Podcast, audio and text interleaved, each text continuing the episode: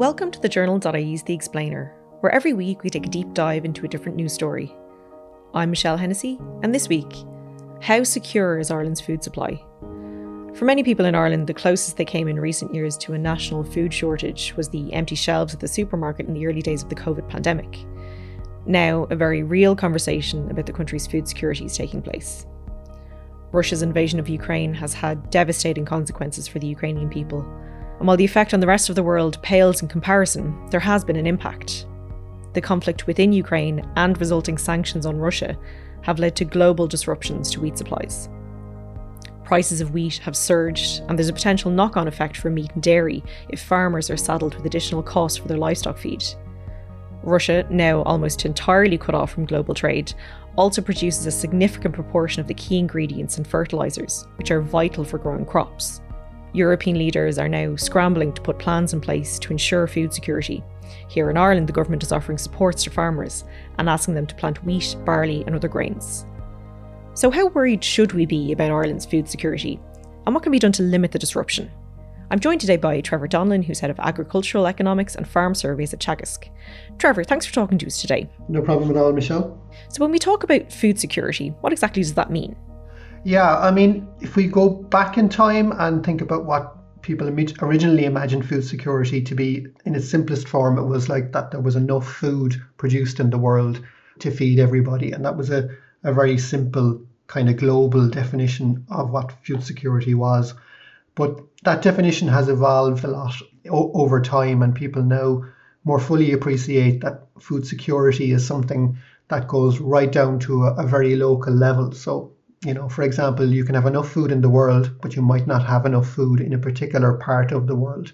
So in more recent times, people have been become much more concerned to ensure that there's adequate supplies of food uh, everywhere, that people have access to that food, the means to to buy the food, and that they're not worried about having access to food. Because if you're if you're living your, your life from day to day worrying about whether you'll have enough food to eat, then that completely compromises your ability to do all the other activities that you should be doing as a person. So it's uh, uh, in the end all about having enough food available for people that they have access to it and that they can afford it and um, that it's available to them at all times um, throughout the world. So that's the, the ultimate objective with food security.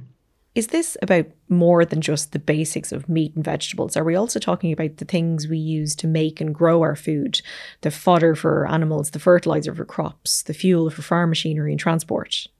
Yeah, I mean, we don't normally, or the average person normally doesn't think about the entire food production process. You know, we, we tend to take it for granted. We, we, we go down to the supermarket most of the times.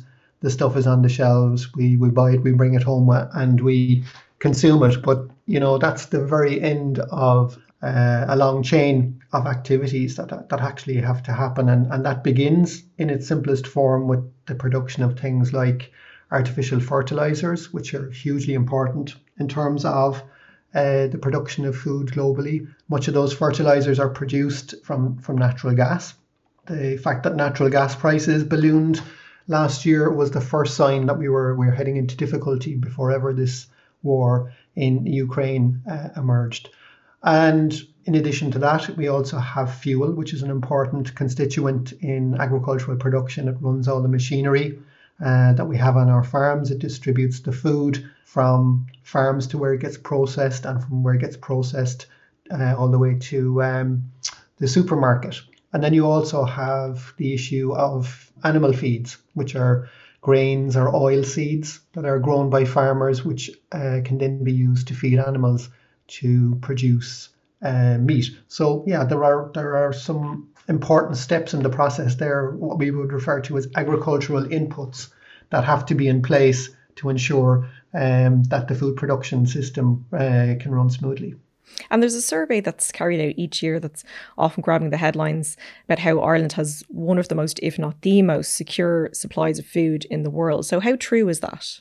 It depends on how you define all these things, uh, obviously. Um, Ireland is a very unusual country uh, from an agricultural per- perspective. It has enormous export capacity in, in some products. For example, about you know in excess of 90% of the milk that's produced in Ireland is exported. A similar percentage of the amount of beef that's produced in Ireland is, is exported. I mean, the entire uh, demand for dairy products in Ireland could be supplied over, we'll say, about a month in the summertime of, of milk production in Ireland. So we we have huge export capacity in, in certain commodities, generally in meat and dairy products. And mo- much of the country, as you as you well know, when you drive around, is grassland, and farmers uh, are feeding our cattle, sheep, generally grass. Uh, but some of their diet as well is is made up of grain. Uh, much of the grain that's produced in Ireland is actually fed to uh, these animals. So the area where we're deficient in, I, I guess, uh, particularly or more conspicuously at the moment, is that we don't grow very much grain in Ireland for human use. So we'll say the flour that's used in your sliced pan that you, you buy in the supermarket uh, will be will have been imported because we don't really have a suitable climate in Ireland to grow the type of wheat that's used for the type of bread that we consume on a day-to-day basis. So it's it's it swings and roundabouts. We're a very small country. It has to be taken in mind as well. So we've got a, a limited climatic range. So that's also going to be a factor in terms of the types of food that we're going to um, produce. But generally speaking, we're huge exporters in terms of meat and dairy, and we tend to import then uh, grains in, in particular, either for human use uh, or for, for feeding to animals. And just how much of our own food do we produce? I mean, presumably the, the dairy and meat is, is high up there. What about everything else? Yeah, again, I suppose we need to make a distinction here between what we call kind of primary commodities and actually the stuff that you, you buy at the final stage of the process in your your, your supermarket, which in many cases can be um, processed food. And, and while I said we're a huge exporter, uh, in some categories. You only have to go into the supermarket each day to see that a significant amount of the food on the shelves is actually uh, imported food. So what, what you will find to some extent is that Ireland is exporting commodity type products. So we're exporting uh, dairy products, for example, and we may well then be importing other types of products. Um, you know, you, you know yourself if you go into the supermarket, you'll see significant portion of the food that is on the shelves is um, from the, the UK in particular. We, we import a lot of final products uh, from the, the United Kingdom. So that's probably our single biggest source in terms of uh, food inputs um, in, in, when you go to the supermarket. And people often cite the Netherlands as an example of how much food we could produce here. So could we diversify more? Um, we could potentially diversify more. I think where you are in the world is extremely important. The Netherlands is located in the most densely populated part of Europe. If you if you get out a map and you look at population density, you'll see that the southeast region of the UK is an area of extremely high population density, as is the Netherlands, Belgium, and the western part of Germany. So they have the Netherlands has a huge immediate hinterland uh, in terms of its capacity to supply food to, to consumers that aren't too far away. If you contrast with that with ourselves, we're at quite a distance from the markets that we're supplying internationally. It certainly helps in our case if the products that we're exporting have a high value relative to the transportation cost associated with them. And it also helps if the products we're producing have a long a longer shelf life because it's going to take more time for them to get to the markets that we're, we're servicing. Um, so the Netherlands has a lot of other advantages that we'll never have in, in, in, that regard, if you understand me, just because of our our location and our, our, the distance we are from markets. And this came up even as an issue in the, the whole Brexit discussion, that the fact that we're we're, we're, we're remote when you compare us with some other European countries in terms of where the, the consumers actually are. So if we take grain and Ukraine out of the equation for a moment because we'll come to them in a minute. What are we importing and where is it coming from? Well, we're importing things like fruit and vegetables. Uh, some of those are fruits and vegetables that probably wouldn't grow here uh, at all. Some of them are fruits and vegetables that uh, would only grow here at certain points of the year. And in other cases, we're importing uh, fruits and vegetables that are grown here as well. And the imported products are in competition with the products that are produced here in Ireland. Um, and the other main area of, of import, I suppose, is in respect of the grain that we feed to animals, grains and oil seeds, and also residual products from production processes. For example, if you think about the, the vegetable oil or the or sunflower oil you buy in the supermarket, to produce that, we have to crush oil seeds. And what's left over when you crush the oil seeds is what's called meal, and that's fed to animals. So we import that uh, as well because we're not a, a, producer of oil seeds here in this country. So we're importing quite an amount of uh, soybeans and maize, and those are two crops that don't grow well uh, in Ireland or wouldn't grow well in Ireland. There's some limited production of maize in Ireland, but we don't really produce any soybeans, and, and those are protein intense um, crops which are, are, are, useful in terms of the uh, animal's diet. I'm wondering if we were, for some reason, completely cut off from imports and totally reliant on just what we can grow and produce here ourselves, what would our diets look like? How different would it be? Maybe it would be useful to go back in a time machine to the world of the 1840s before the famine uh, occurred and, and just even contrast that with what's happening today. So nowadays, about there's about eight and a half thousand hectares of potatoes grown in Ireland. And for comparison, um, I think the Phoenix Park is probably about 700 hectares. So, you know, think about an area about 12 times the size of the Phoenix Park. That's not that's not a huge area of land, but that's the entirety of the area of land in Ireland that's used for potato production. And that, that can produce almost enough potatoes to, to, to feed the, the, the our, our demand in Ireland for potatoes. If you went back to the 1840s, back to a world where there was uh, a lot less trade in food uh, at the time, then we had a situation where I think it was about 300,000 hectares of potatoes in, in the country. And back in those days, um, the average person was probably eating about six kilos of potatoes per day, whereas nowadays you probably, if you eat potatoes at all at a, at a meal, you're probably eating about maybe 200, 300 grams maybe of potatoes. So it was a very different world back then, and um, a world where people had much less uh, diverse diets. So, it, I mean, if we weren't trading in food, our, our diet would become certainly less diverse. But I mean, we, we by no means would starve, but we might be quite bored in terms of what we had to eat. And I want to move to talking about Russia's invasion of Ukraine. It's the main reason why we're in this situation that we're in at the moment. So, just how big a part does Ukraine play in Europe's food supply? Well, I mean, the first thing to say about Ukraine, and it's not a country that people have thought very much about, I suppose, or think about on a day to day basis, it wouldn't be a big holiday destination or anything like that for Irish people. So it's a bit of an unknown quantity. But the important thing to understand is Ukraine is a, is a quite a large country. You know, it's it's uh, the, the largest country in Europe, really, if you exclude Russia, uh, for for comparison. And it also happens to be an extremely fertile country. It has agricultural land, which is referred to as black earth. So it's very fertile agricultural land. And as you get further and further into Eastern Europe, one of the things you notice as well, the terrain becomes flatter and flatter. And you know, if you go into parts of Eastern Germany and into into Poland and into the Ukraine, the landscape is like a, a snooker table, basically. So it's it's very flat land, fertile land, and that's the kind of land that's ideally suited to producing uh, grains and oil seeds.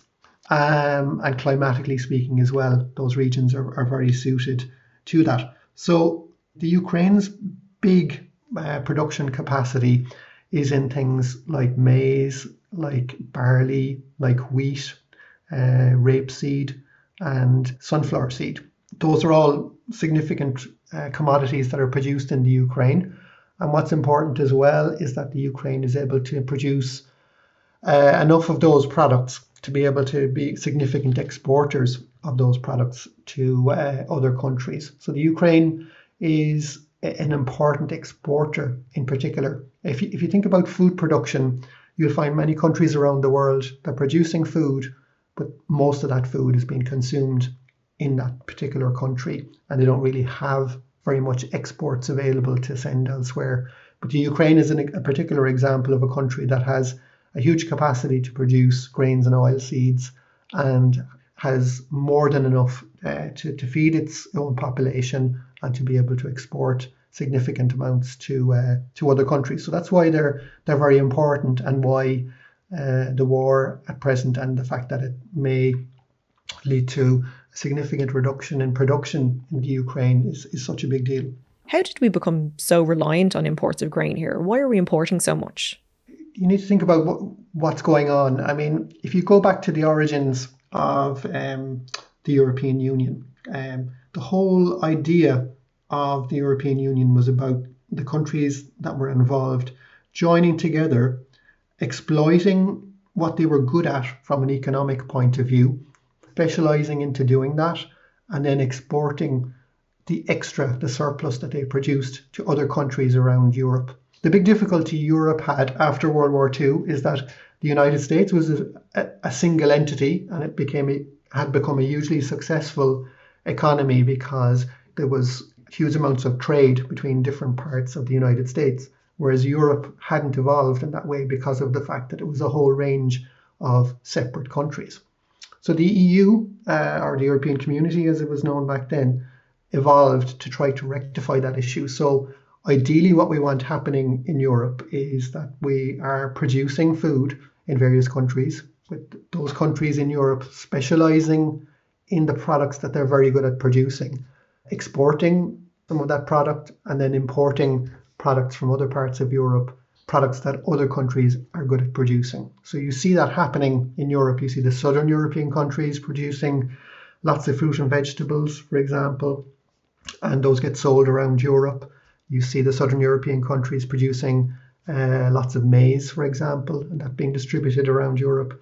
And the northern European countries then tend to be better at producing things like um, meat and dairy products and exporting those to, to other parts of Europe. So that's kind of the way the system works. So the idea that individual countries in the European Union should be food secure as a single entity is, is kind of not really where, where the EU is actually uh, coming from. But to, I, I suppose to answer your question, maybe we, we could become more diversified in terms of what we're producing.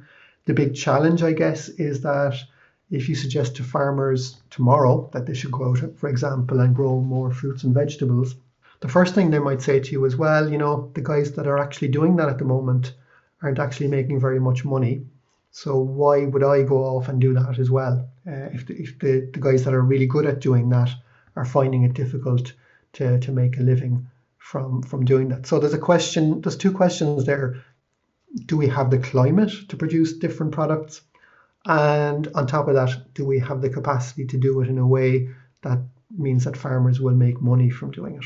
And when can we expect to start really feeling the impact of the disruption to supplies of grain? Yeah, I mean that's that, that is actually beginning already, and I mean it, it'll happen It'll happen, I guess, in a, in a, in a number of ways. It'll happen in terms of higher prices for products that incorporate uh, these grains. So if, if, wheat prices escalate, then ultimately that's going to result in uh, higher prices for uh, foods that, that contain wheat. So the obvious one there being bread. But it's also it's also going to have an impact on the cost of feeding animals. So ultimately, what it's going to do is it'll feed through to higher prices for for meats, and it'll feed through to higher prices for dairy products. So when you take into account as well, we've got higher fertilizer prices and higher fuel prices. You know, we've got the three F's as we call them in agriculture: fuel, fertilizer, and feed. All of those have dramatically increased in price. So the end game out of all that is going to be substantially higher uh, prices will have to be paid to farmers in order for them to uh, to produce uh, those foods. So that will happen. That's beginning to happen already. Um, you know, you know, have seen, for example, increases in some food items in the supermarket already, and it, it will continue uh, over the course of the year, basically. typically we see these things happening in a, in a chain. So the first thing that will happen is the, the price of products can, that are made from grains go up. And then at a later stage, you will see things like uh, price of chicken going up, price of pork going up, dairy products, and, and ultimately things like beef and lamb. So th- there will be higher prices uh, across the board as a result of all this. And I'm wondering how bad could this actually get? And is it really just about people having to pay more for, you know, bread and flour and, and you know, eventually meat and things like that? Or will we start seeing it's difficult to find those things that, you know, it's the demand is so high across the world that maybe in some places you can't get flour anymore, you can't get bread anymore. I guess we had that problem uh, to some extent during the, the, the real height of the COVID pandemic, where there just wasn't product available in some cases, and, and there was a range of different reasons behind that. Some of it was down to production difficulties, some of it was down to logistics, some of it was down to people just buying a lot more of the product than they actually uh, needed, which can be a problem in, in of itself because you can have, you know, in some cases it's possible to have enough food available, but because people are some people are going out and buying, you know, more than they actually need uh, because they're hoarding the product, then, then other people will end up having uh, an insufficient amount and, and maybe not be able to to access it. But when we think about what's happening um, at present, um, I'm not sure that we're going to see significant shortages of food in, in our part of the world anyway at least what we will see or how we will see this manifesting itself is in terms of higher prices. And those higher prices are themselves then a problem because if you're on a low income, even though the food may be there in the shop, you may not be able to afford to, to, to buy it. So you you know, Irish people may not starve uh, as a result of this, but you will see people, particularly on lower incomes, um, probably will be saying, well, look, I can't afford to buy as much meat as I used to buy. I'm having to buy cheaper food products than I would like to to have by uh, to be able to, to, to, eat. That's how it might manifest itself in, in, in Ireland to a greater extent. So there will be there may be a need for government to, to intervene on that in terms of uh, ensuring that people on low incomes have uh, adequate amounts of money to buy food. And in terms of interventions, can you tell us about the National Fodder and Food Security Committee that was set up? What will it do to help? Yeah, I think that that's there for uh, I guess for a number of reasons. It's uh, it's there. Uh, I think in the one of the first instances, therefore, is to ensure that we do have uh, sufficient supplies of uh, feed for, for animals in in, in this country um, over uh, certainly the next twelve months anyway. Yeah, and it's there for a number of reasons. It would you know the the fertilizer one, which we talked about, the fertilizer price increase was going to be a problem anyway for farmers before this Ukraine war uh, emerged. So the the committee will be trying to identify problem areas and solutions basically to try to ensure that there's enough animal feed available. Number one, the committee is also trying to ensure that we would increase the amount of grain that's produced um, in this country. And that will also then be beneficial if it happens in the sense of it reducing our potentially our import demand and that will mean then that there will be more grain available to go to, to other countries. Um, the real problem here of higher grain prices is that this will have much more of an impact on people uh, in, in developing countries whose income levels are much lower. So those people are already spending a much bigger share of their income on food. So when food gets more expensive, that's a huge problem uh, for people in developing countries. And in those developing countries, I mean, could this be the start of a famine, for example, or extreme food scarcity? And, and which countries are you expecting would be impacted most? Yeah, I, I mean, this this will have to be monitored carefully, and organisations internationally, like the the Food and Agriculture Organization, which is part of the United Nations, um, will be monitoring this issue very closely, and it and it and it could it could potentially be be quite a serious issue. Um, it will depend to some extent on to what to what extent prices are increase uh, over time. Um, but there are countries that have significant um, import demand for grains, countries in Africa, countries, some, of the poorer countries in the Middle East, and as you move into Asia as well, you have countries there that are that are uh, potentially quite vulnerable to uh, large increases in prices. And we, we, we have seen something like this happen previously. Uh, there was a big spike in prices back in 2008, and, and that spike came to an end abruptly when the, the financial crisis broke in 2009. But for a period then, uh, we had a lot of political, uh, geopolitical uh, disruption in some of these low income countries because people were out protesting at the high price of food. And we're starting to see that happening in some parts of the world again now, this time. So that's that's a potentially serious issue that just goes beyond the whole issue of food availability because you're starting to get into the world then of geopolitical instability and it just illustrates to go back to my, my, my point at the very outset that you know having enough food is a super critical thing in terms of having even stable societies. And I want to talk about the impact of Brexit in the short term. Uh, should we still be worried about it causing problems for consumers and producers?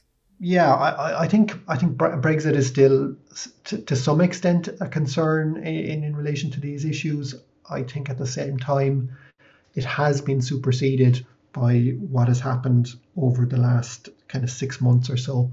The challenges around the, the higher input prices, I think, have now superseded that from a farmer's perspective, certainly as uh, the important issue at the moment. Uh, I, I, I certainly don't think that people are lying awake at night or politicians are lying awake at night worrying about particularly about Brexit from the food aspect at the moment. I think they're they're they're more concerned ultimately about um, the what has happened uh, in terms of Europe's relationship with Russia and obviously the war in Ukraine in terms of how all this is panning out.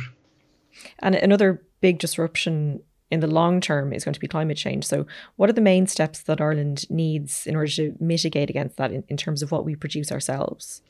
Yeah, I think I think that's a difficult one. Um, you know, the the types of changes uh, that will happen from a climatic perspective in, in Ireland specifically, as we understand it, are not going to be particularly uh, dramatic. We're, we're, we're less vulnerable, I put it this way, than, than people potentially in Southern Europe.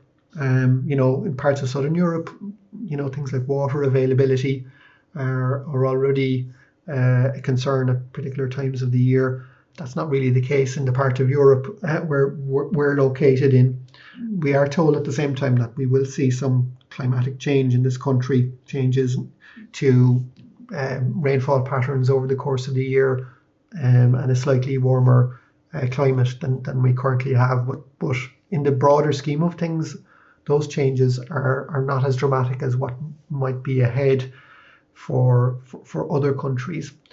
I think the important thing in, in, in, in, in terms of climate change to understand is that agriculture will evolve, and you know agriculture has been evolving for um, for, for centuries now, and it will continue to evolve in response to the, the threat of climate change. So there will be a job there for uh, scientists, for example, to develop new varieties of, of crops, for example, that can better cope with the stresses of uh, changes in climate or there may be a need to kind of review the types of things that we grow in particular parts of the country. So, you know, the climate change might make it more difficult for certain activities to happen from an agricultural perspective in Ireland, but it, equally it could make it easier to produce other other types of activities. So it, it's hard to know what the overall consequences of it will be, to be honest, at this point in time and there will be huge economic consequences potentially as well. So the, the price for products w- will change as well uh, over the course of the future. So that could that could have an effect as well. So it's a it's a really it's a really tricky question uh, to answer, to be honest. Trevor, I want to thank you so much for coming on today. I think it's a really complex topic. There's so much in it. And I reckon it's one of those ones that people have been sort of afraid to ask questions about because they feel like they should already know. Um, but there's a lot in it. And thanks so much for going through it with us. No problem, Michelle. Nice, nice to talk with you. Thanks to everyone who listened to this episode of The Explainer. And thanks again to Trevor for joining me. This episode was brought to you by producers Eva Barry and Nikki Ryan and my co host Gráinne Nye. If you liked what you heard and you want to support The Explainer, there are a few things you can do. You can head to thejournal.ie forward slash contribute to become a monthly subscriber, or you can leave us a rating and a review as well if you're feeling generous, wherever you listen to your podcasts. Thanks again for listening. Until next time.